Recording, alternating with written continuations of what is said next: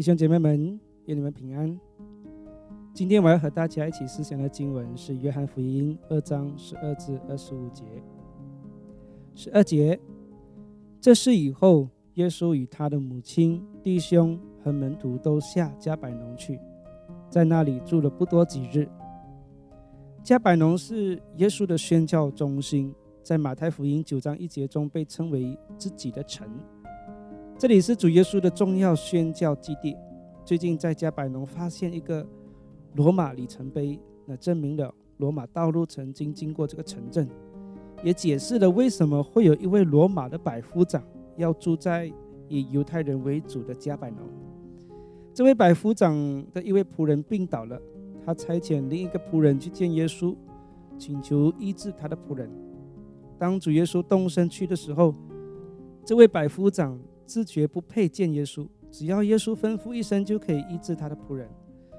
耶稣就称赞这位罗马百夫长的信心。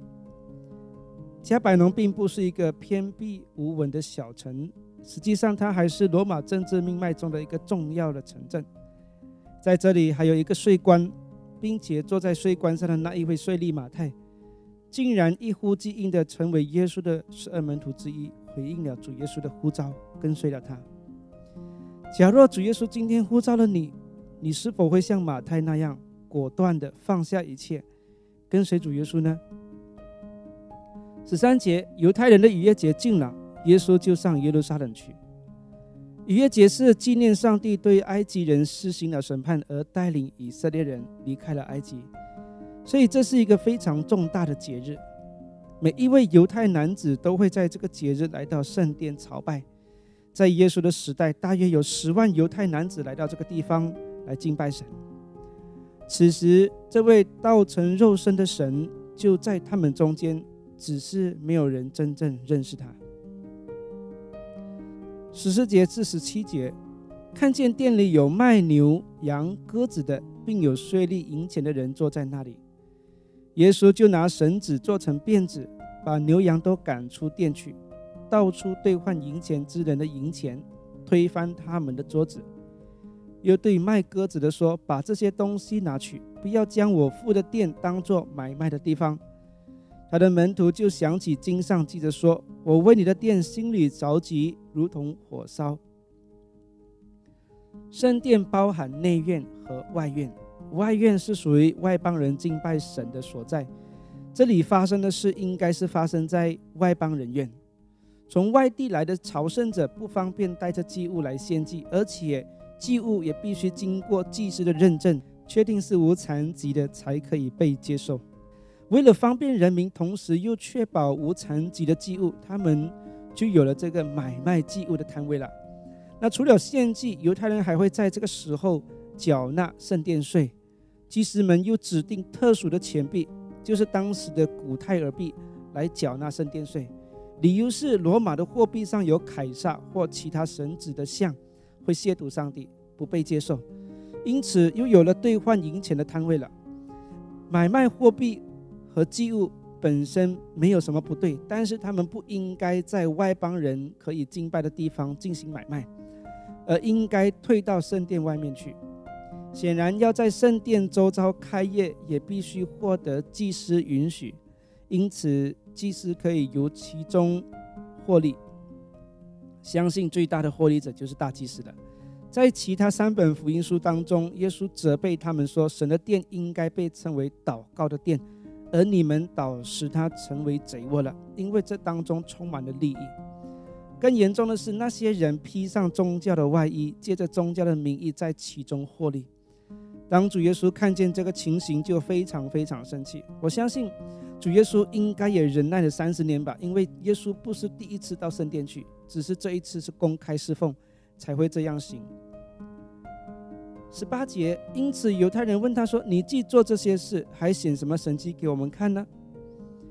保罗曾经这么说：“犹太人是要看神迹，希腊人是求智慧。”意思是说，犹太人总是要看见神迹才会信。在约翰福音书当中，神迹只是见证耶稣是基督的记号之一。我们不能单凭看见神迹才来信。事实上，因神迹而信的信仰站不住脚，因为当有一天若你的生命遇到难处而祷告上帝的时候，上帝不按着你的心意回应你的时候，你的信仰就动摇了，你就怀疑了。信靠耶稣基督，要完全的信心而相信，不是看见神迹而相信。因为有许多法利赛人或文士，即便看见了这么多的神迹，不信的还是不信。可见神迹在信心上的效用有限。主耶稣曾经对多马说：“你应看见才信，那没有看见而信的人有福了。”主耶稣邀请你来跟随他，来信靠他，就是要你拿出百分百的信心来。当然，有时候上帝也会使用神迹叫人看见而信，而那些人往往是有特别的艰难才需要这样的恩典。比如说中东穆斯林地区，那上帝透过异梦向他们显现，他们才能因着这恩典摆脱宗教的束缚和传统。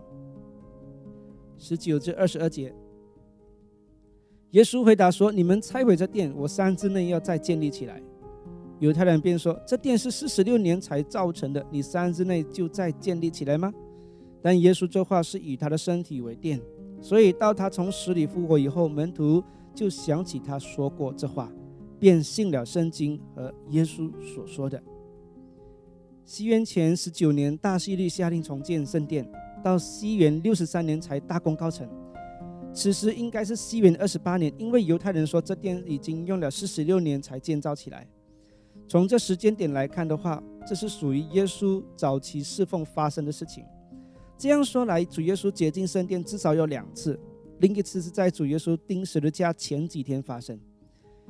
主耶稣在十九节说的殿，原文是会所，和十四节的殿是不同的字。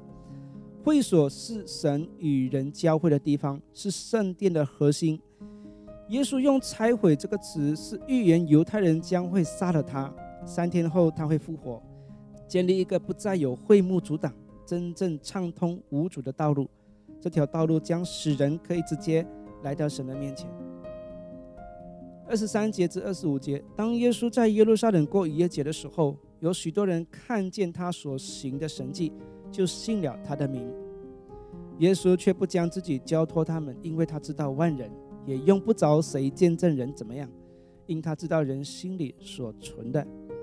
显然，耶稣后来还是用神迹证明了自己的身份，而许多人也因为神迹而信耶稣。这种信心是肤浅的。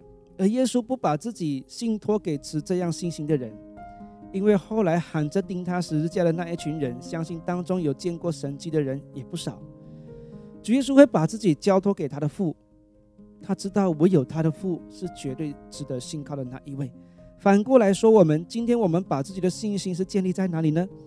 主耶稣要我们把我们的信心建立在他身上，建立在他给我们的话语上，而不是在他以外。任何在他以外的，即便是看为属灵的宗教事物，一切都不可靠，因为唯有基督是磐石。